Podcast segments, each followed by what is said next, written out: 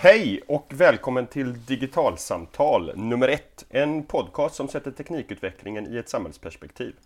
Jag heter Anders Thoresson, jag är frilansjournalist och med mig har jag Carl Heath från Interactive Institute Sweden, ICT. Hej Carl! Hallå hallå!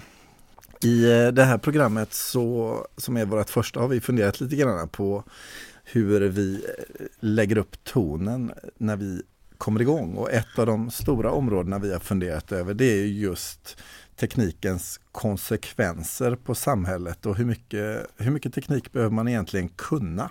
Precis, eh, därför att vi har ju sagt att det här ska inte vara en teknikpodcast utan det här ska handla om hur tekniken påverkar samhället. Men när vi har funderat på det här, både inför arbetet med den här podcasten men också i vårt dagliga arbete på våra respektive håll, så, så känner vi också att för att kunna ha en åsikt om det här, en fundering, en kunskap om hur tekniken fungerar, så måste man i grund och botten ändå kunna en del teknik.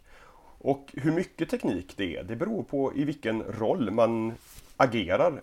Alla är vi medborgare i Sverige. Eh, vi har olika yrken, vi har olika relationer till andra människor, till företag, till organisationer. Och allt det här påverkar på olika sätt hur tekniken påverkar och därmed också hur mycket teknik man egentligen behöver kunna för att kunna navigera i den här samhällsutvecklingen som vi ser just nu. Alltså det är just om man tittar på medborgarperspektivet så är det lite, lite knepigt. För jag tror inte man till vardags går och tänker att alla måste liksom kunna någonting kring digitalisering och teknik för att fungera eh, som medborgare i relation till stat och kommun och så vidare. Men om, låt säga att man kanske inte ens är medborgare men man har ett tillfälligt uppehållstillstånd där man kommit hit eh, relativt nyligen från ett annat land som kanske inte har samma grad av digitalisering som Sverige så hamnar vi ju ganska stora utmaningar där, kan jag uppleva. Just eftersom när man börjar titta på hur samhället egentligen är digitaliserat så stöter vi på ganska många situationer där det ändå förväntas av en att man kan ganska mycket. Och det gäller ju såklart inte nytillkom, bara nytillkomna till Sverige utan det handlar om barn och äldre som kanske inte tog sig an digitaliseringen eh, när det började utan eh, befinner sig något utanför det idag. Så, kan du komma jag, med några konkreta exempel på vad det är, vad är det för, för, situationer du tänker på? Alltså jag tänker på ganska många olika typer av situationer. Det kan handla om till exempel sådana saker som eh, att göra bankärenden. Eh, idag så eh, ska du med fördel göra dina bankärenden själv eh, på din telefon eller dator. Och för att kunna göra det så behöver du i sin tur e-legitimation. Och det är en ganska hög tröskel upplever jag. Eh, bara vad gäller det. Vi så att säga premieras för att göra våra bankärenden digitalt och ska vi göra dem hos en bank så blir det betydligt mycket dyrare och mer komplicerat idag. Så, så det är bara ett exempel. Ett annat kan ju handla om eh, skolans digitalisering där skolan har en mängd olika typer av digitala verktyg och system som alla barn förväntas kunna använda och ganska snabbt. Och det är inte självklart att alla har den möjligheten från dag ett när man kommer. Utan det krävs en insats eh, för att få alla ombord. Och det gäller också i relation till våra myndigheter och eh, kommuner och landsting där allt fler offentliga tjänster digitaliseras eh, så krävs det nogsamhet och eftertänksamhet för att se till att alla ska kunna ta del av de här tjänsterna. Och då tänker jag också till exempel på tillgänglighetsperspektiv, att eh, de offentliga webbresurser som finns eh, designas och utvecklas på ett sätt som tillgodoser att alla faktiskt kan använda dem. Så det finns ganska många saker just ur medborgarperspektivet att tänka på, både som stat, kommun och landsting och företag, eh, skola, när det gäller just medborgaren. Jag, jag, har en annan fundering där kring det här med källkritik. Eh, traditionellt sett så, så, pratar källkritik om att, att man ska fundera på vem säger någonting och varför säger någon någonting och vilka syften har den här personen med det här budskapet som, som de vill föra fram. Men med teknikutvecklingen så, så uppstår ytterligare en form av källkritik i, i form av en, en slags källkritik gentemot tekniken i sig. Att att kunna veta och förstå hur Google till exempel rankar eh, träfflistan när man gör en sökning där eller hur personaliseringen på Facebook fungerar och en, en, kunskap om att man får inte se allt som ens vänner laddar upp till exempel. Jag tror att det här är ämnen som vi kommer komma tillbaka till i kommande avsnitt. Men, men det är också ett exempel på det här att som, som medborgare att förstå hur tekniken formar också den information som jag tar del utav. Absolut. Och, och där eh, tror jag också för vissa att man upplever att vissa kan ju det här bara automatiskt. Och det tänker jag till exempel på eh, hur vi har pratat om begrepp som digital natives och digital immigrants eh, under många år. Där vi haft den här i min upplevning ganska naiva idé om att bara för att du är ung och har växt upp i ett digitalt samhälle så kan du helt plötsligt per automatik alla saker som har med digitalisering att göra. Och just med de saker som du pekar på nu, Google PageRank och hur det funkar med ranking av sökresultat och källkritik. Det är ju inte direkt något som man lär sig per automatik bara för att man råkar växa upp i ett digitaliserat samhälle. Utan det är ju en kunskap som behöver så att säga ägas och läras. Eh, så jag vet inte, hur tänker du om begreppet digital native? Själv är jag ganska allergisk får jag säga.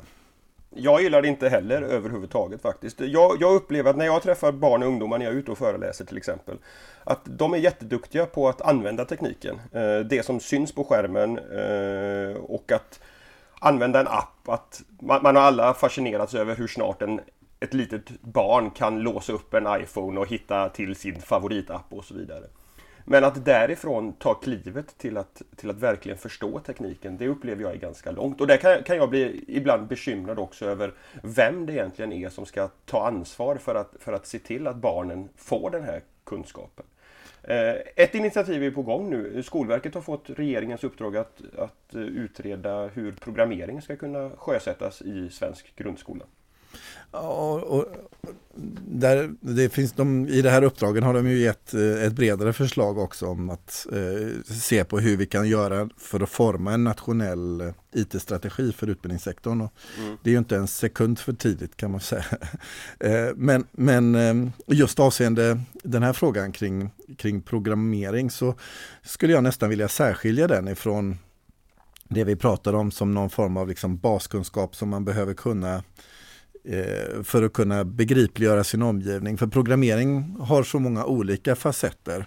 Jag personligen tycker att det är en klok idé att fundera över hur vi kan integrera programmering i eh, vårt utbildningssystem. Men argumenten för programmering i det här fallet kan vara ganska många olika. Det kan handla om eh, att vi behöver eh, fler och duktiga programmerare i, eh, våra, i, i, näringslivet och att vi behöver hitta en, eh, ett sätt att få fler eh, tjejer att komma in i Eh, de här eh, yrkeskategorierna som traditionellt sett har varit ganska mansdominerade. Men det handlar ju också om andra saker som just mm, den typen av perspektiv vi varit inne på innan. Att förstår jag om hur IT funkar både som verktyg och som material så eh, rustar jag mig mer för att också kunna hantera och förstå eh, nya saker som jag ställs inför som finns i den digitala världen. Att kunna ha ett något högre generellt kritiskt förhållningssätt till vad jag möter och utsätts för. Och där tror jag att vi behöver fundera på allvar hur vi kan göra eh, just i, i våra utbildningssystem. Eftersom det inte är så att man är en digital native så föds med någon form av digital kompetens utan det är en, en kunskap man eh, får lära sig i livet så innebär det också att olika barn födda i olika miljöer med olika livs livsförutsättningar och betingelser kommer att ha olika möjlighet att ta till sig sån här kunskap. Och då eh, växer, menar jag på i varje fall, eh, skolans ansvar i de här frågorna. Ja men absolut, och, och, precis som du, jag tycker också att det här är utmärkt att det här är på gång nu i Sverige. I, i flera andra länder, i Finland och i England, så, så, finns redan programmering. I England finns det och i Finland är det på gång från och med läsåret som startar eh, i augusti 2016. Eh, men precis som du så, så ser inte jag att det i första hand handlar om att, att vi ska utbilda framtida programmerare, vilket givetvis är, är jättebra om det kan ske också, utan det handlar om att alla ska få en, en grundläggande förståelse för hur tekniken faktiskt fungerar. En, en av de allra viktigaste sakerna som jag tycker är att man ska ha en en inbyggd känsla för, en inbyggd liksom ryggrads, ryggmärgsförståelse för att ingen dator fattar beslut på egna initiativ utan det hela tiden finns en människa i bakgrunden som är med och styr. Och det här tycker jag är någonting som oerhört många behöver ha. Men hur menar du när du säger att eh, det är en människa bakom hela tiden som styr? Jag upplever ju att datorn gör väldigt mycket saker hela tiden, lite automatiskt sådär. Jo men så, så, så är det ju. Den gör det ju automatiskt men den gör det utifrån de reglerna som en programmerare någonstans har ställt upp. Ett populärt exempel som det pratas ganska mycket om nu det är ju det här med självkörande bilar. Och Frågan är ju liksom i vilken utsträckning är de självkörande? Jag, jag, tror att det är en utmärkt teknikutveckling därför att en, en, dator kommer kunna ta in väldigt mycket mer information från, en, från omvärlden med hjälp av olika sensorer. Den kommer aldrig bli trött, den kommer inte kunna köra påverkad och så vidare. Det finns jättemycket fördelar med den här utvecklingen. Men det är ju inte för den sakens skull så att det inte finns människor som är med och bestämmer hur den här bilen ska reagera i olika situationer. I en olyckssituation till exempel. Det finns många populära exempel om, om hur, vad bilen ska välja ifall den hamnar i en situation där en mamma med en barnvagn går ut framför den till exempel. Så vad du menar och, är att liksom, eh, så som man programmerar den autonoma bilen eh, så kommer den också agera i den situationen som den ställs inför. Och då ligger det alltid så att säga en, en människas värderingar bakom det hela. Ja men precis och jag har till och med sett förslag på att man eh, i de här riktigt svåra beslutssituationerna ska, ska låta en, en, ett slumptal, ett tärningskast avgöra hur bilen ska agera just därför att det är väldigt svårt att på förhand programmera en etik som alla är överens om att den är den, den rätta. Men då i det fallet så är det också ett val som är medvetet. Så det vill säga att det medvetna valet är att lägga in slumpen. Precis, och det, och det här kommer då till det här att det är inte bara programmerare som behöver förstå att det fungerar så här. Det här är ju jätteviktigt att, att ansvariga politiker som ska fatta beslut om vilka lagar och regler som ska gälla för autonoma bilar som kör på svenska vägar, att de förstår det här, att myndighetschefer, att myndighetspersoner, att tjänstemän har den här kunskapen med sig för att inte för stor makt ska hamna hos de företagen som har de främsta experterna på att utnyttja teknikens möjligheter. Alternativt att det liksom inte riktigt finns någon som riktigt vet vad det var som hände. Det finns ju ganska många exempel på eh, ganska ordinära och vanliga IT-system där det inte med självklarhet är säkert exakt hur ett Eh, beslut fattas. Jag tänker på alla olika typer av system eh, som vi har i offentlig sektor som hanterar olika typer av persondata eller utför eh, åtgärder tillsammans med oss som medborgare. Om jag gör ett ärende på Försäkringskassan eller på CSN eller eh, någon annan myndighet, vilken som helst, så sker en interaktion med den myndighetens IT-system där delar av det som tidigare var så att säga ett samtal mellan mig och en person där nu finns i en digitaliserad kontext. Mm. Och, och där uppstår ju eh, de här frågorna fast i kanske lite mindre och mer grumlig skala än exemplet med autonoma fordon. Det kan ju handla om liksom hur en webbsida är utformad. Eh, förstår alla den här sidan som de kommer till? Eller är det bara några som förstår den, vilket exkluderar andra?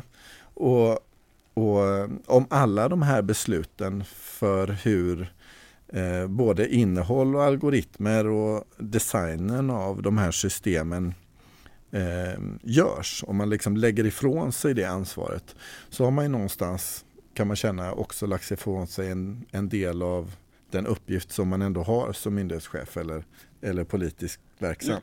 Lägger ifrån sig ansvaret, på vilket sätt då menar du? Jag menar att om jag, om jag inte tar hänsyn, om vi går tillbaka till fallet med autonoma fordon mm. och, och eh, överhuvudtaget inte förhåller mig till det här så har jag någonstans lämnat över ansvaret till den som har programmerat mm. eller det företaget som levererar tjänsten eller avdelningen på myndigheten eller vad det kan vara för någonting. Eh, omedvetet i det här fallet givetvis, men, men det skapar ju en grumlighet i ansvarsutkrävningen eh, i slutändan och, eller vetskapen om hur beslut fattas som är gemensamma i våran stat. Du menar att ett, ett beslut som fattas i ett IT-system som ett som en myndighet har låtit en extern firma utveckla, då ligger ett väldigt stort ansvar på att säkerställa att det här datorprogrammet faktiskt fattar besluten i enlighet med de lagar och regler som gäller. Ja, men absolut. Och då måste ju jag som myndighetschef eller, eller politiker kunna ha möjligheten att både förstå och tolka vad det här innebär. Och då menar jag inte att alla måste kunna koda och läsa kod bara för att eh, vara myndighetschef. Men det behöver finnas ett system och en ordning på den myndigheten för att kunna ha en relation till de här systemen som är eh, tydlig och konkret och där man har en nogsam ordning för hur ansvar fördelas. Mm. Där läste jag för ett litet tag sedan en intressant vetenskaplig artikel om system som används i ett antal polisdistrikt i USA på försök. Där man låter ett datorsystem avgöra vilka bilar, har jag för mig det var, som skulle stannas för en kontroll och inte. Och då var det en massa olika faktorer som avgjorde. Dels liksom givetvis den informationen som man kunde inhämta från, från fordonsregister men också ett antal andra faktorer. Och det, det fanns då en, en oro för att de här algoritmerna ska ska vara felaktiga eller att de ska vara, vara, ha bias åt att stoppa vissa typer av fordon och så vidare. Men jag kan också se jag, jag ser absolut den, den, risken att det ligger väldigt stort ansvar på att kontrollera att de här algoritmerna faktiskt fungerar på rätt sätt. Men det finns också en ganska stor möjlighet i att få ett, få ett mer transparent beslutsfattande. Därför att du, du, du tar bort den enskilda tjänstemannens sätt att fatta ett beslut och du, du kan säkerställa att besluten faktiskt fattas i enlighet med de, de regler som, som är upp, uppsatta. Så att det kanske kan det också finnas en, en, en, styrka i att fatta många beslut på det här sättet därför att du får en, en tydlig beslutsordning som går att kontrollera och du kan i efterhand förstå varför ett beslut fattades på ett visst sätt och inte på ett annat sätt. Ja, det håller jag helt med om. Alltså möjligheterna med en eh, väldesignad digital statsapparat som just erbjuder den här möjligheten till transparens eller insyn från medborgaren och så vidare. Eh, den, där finns det ju massor av potential men det kräver ju också att vi börjar fundera i termer av liksom, vad innebär offentlighetsprincipen i en digital samhällsmiljö. Hur, mm. hur förhåller man sig till de här typerna av system och beslut och gör de här processerna tillgängliga att värdera så att vi kan få just den här eh, goda utvecklingen till stånd. Och, mm. och, där tror jag det finns ganska mycket kvar eh, på den resan för att eh, man som medborgare ska känna sig helt trygg med hur saker och ting går till. Vi är precis i mm. början av den här utvecklingen och, och i, i, takt med att vi eh, bygger in fler sensorer och sätt att mäta omkring oss så kommer ju kraven på de här systemen bara att öka. Om vi ska koppla tillbaka till, till skolan, vad, vad betyder det här för skolan tror du? Själva digitaliseringen och behovet av kunskap i det här fallet. Alltså för, för läraren så handlar ju äh, en av de viktiga aspekterna om att vi faktiskt ersätter vissa typer av verktyg som man använt i skolan med andra verktyg. Inte med självklarhet bara för att de här digitala verktygen skulle vara särskilt mycket bättre än ett analogt men eftersom hela våra samhälle digitaliseras så äh, blir det tämligen naturligt också att använda de verktygen i våra utbildningssituationer. Eh, men om jag som lärare börjar jobba med ett nytt verktyg som jag aldrig har använt förut, ett nytt datorprogram eller en app i telefonen eller vad det kan vara för någonting.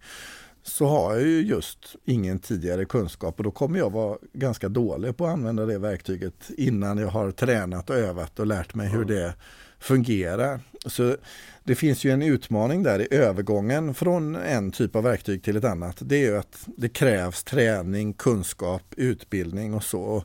Och det har vi också sett eh, ganska tydligt i eh, forskningen just kring digitaliseringen av skolan. att Eh, om man bara rullar ut eh, hårdvara och iPads eller datorer som en bombmatta i eh, utbildningssektorn utan att komplettera det här med eh, goda kompetensutvecklingsstrategier och en eh, god eh, digital strategi från ledningen så kommer de här insatserna inte ha särskilt god effekt. Och det gör ju att allt det där kring digitalisering och skolan blir ganska, ganska komplext på en gång och kräver ganska mycket ifrån skolhuvudmannen. Men om vi nu utgår ifrån att en, en viss förståelse, en viss kunskap om hur tekniken fungerar, det är någonting som alla bör få med sig för att kunna i någon mening fungera som, som medborgare. Får inte skolan ett väldigt stort utjämnande ansvar här att se till att de som inte får den här kunskapen med sig hemifrån för att de har teknikkunniga, teknikintresserade föräldrar. Att, att den här kunskapen sprids jämnt över svenska barn och ungdomar. Alltså eftersom vi tidigare kölhalade digital natives-begreppet så blir ju det någonstans en konsekvens. Om vi landar i synen att olika människor har olika förutsättningar att ta till sig av den här typen av verktyg och material. Då, då blir ju det kompensatoriska uppdraget för skolan också vad gäller digitalisering väldigt starkt. Absolut. Mm. Så, så, så, det är inte så att eh, bara för att vi inför teknologi så kommer alla få eh, mer lika villkor för sitt lärande utan eh, där är nog bilden ganska lika. Som om man inte hade några digitala verktyg, det vill säga att skolan behöver kunna ta höjd för att ha en kompensatorisk roll. Men det innebär ju att, att här ligger ett, ett, stort ansvar på, på skolan att utveckla, utbilda de barnen som befinner sig där teknikutvecklingen finns här och nu. Men samtidigt kan jag känna att utvecklingen står inte still. Den, den händer ju hela tiden och den påverkar ju samtidigt, som vi redan har antytt och som vi kommer att prata mer om längre fram, väldigt mycket av samhället. Och det innebär ju att det krävs ju också en kontinuerlig fortbildning här utav oss alla, oavsett om vi är 7 år eller 47 år eller 67 år, så behöver vi hela tiden få en ny förståelse för hur tekniken påverkar demokratin och samhället och samhällets institutioner. Hur, vem, vems ansvar ska det vara att, att se till att den kunskapen kommer alla till del? Ja, det är en jätteklurig fråga. Eh, den har jag ju såklart inga raka svar på. Men, men, eh, men eh, man kan ju fundera över liksom, hur ser våra utbildningsinstitutioner ut egentligen och i vilken tid var de formade. Alltså, I den takt med att eh, informationshastigheten och kunskapshastigheten i samhället i stort ökar så innebär det också att intervallen med vilket man behöver kompetensutvecklas blir mycket tätare. Och där är det inte självklart att våra system för kompetensutveckling i arbetslivet löser den uppgiften på ett riktigt tydligt sätt. Alltså om vi är så att vi behöver ha två eller tre eh, karriärer under en lång livstid och där livslängden ökar. Hur gör vi för att i så fall tillgodoställa de omväxlingarna från det ena till det andra? Och hur gör vi för att kontinuerligt utbilda och understödja en hel lärarkår som behöver kunna de här sakerna mm. hela tiden. Alltså om, om vi inför till exempel programmering som obligatoriskt eh, innehåll i grundskolan, ja, då behöver ju någon undervisa i det. Och då behöver ganska många personer ganska snabbt lära sig väldigt mycket. Och de sista ja, det sista decenniet eller vad det kan vara så har vi ju haft ganska många, om vi då går tillbaka till skolan, haft många lyft av olika slag. Vi har haft mattelyft och eh, kunskapslyft av det ena och det andra slaget. Eh, som om alla lärarna ligger ner och behöver lyftas upp. Lite konstig metafor tycker jag.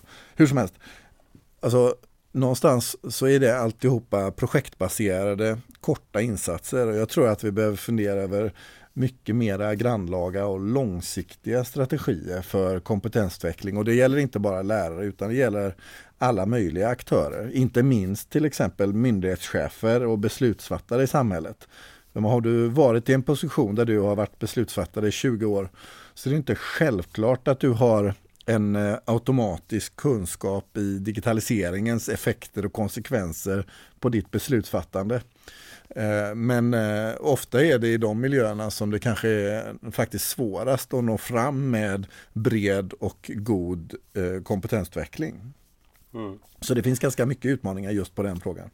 Mm. Och, och, sen tänker jag också att faktiskt en annan sak som kopplar till det här det är att, att inse att det inte alltid är så att tekniken förändras så mycket som man kanske inbillar sig. Jag, jag har både skrivit och föreläst en hel del kring kring hur föräldrar kan förhålla sig till teknikutvecklingen och, och hur deras barn använder tekniken. Och en, en sak som ofta då kommer upp eh, i, i fråga från föräldrar det är, det är det här när, när barnen börjar använda internet och träffar personer som de inte vet vilka de är och så vidare. Och det, det finns massa aspekter kring, kring nätet som, som föräldrar uppenbarligen oroar sig för.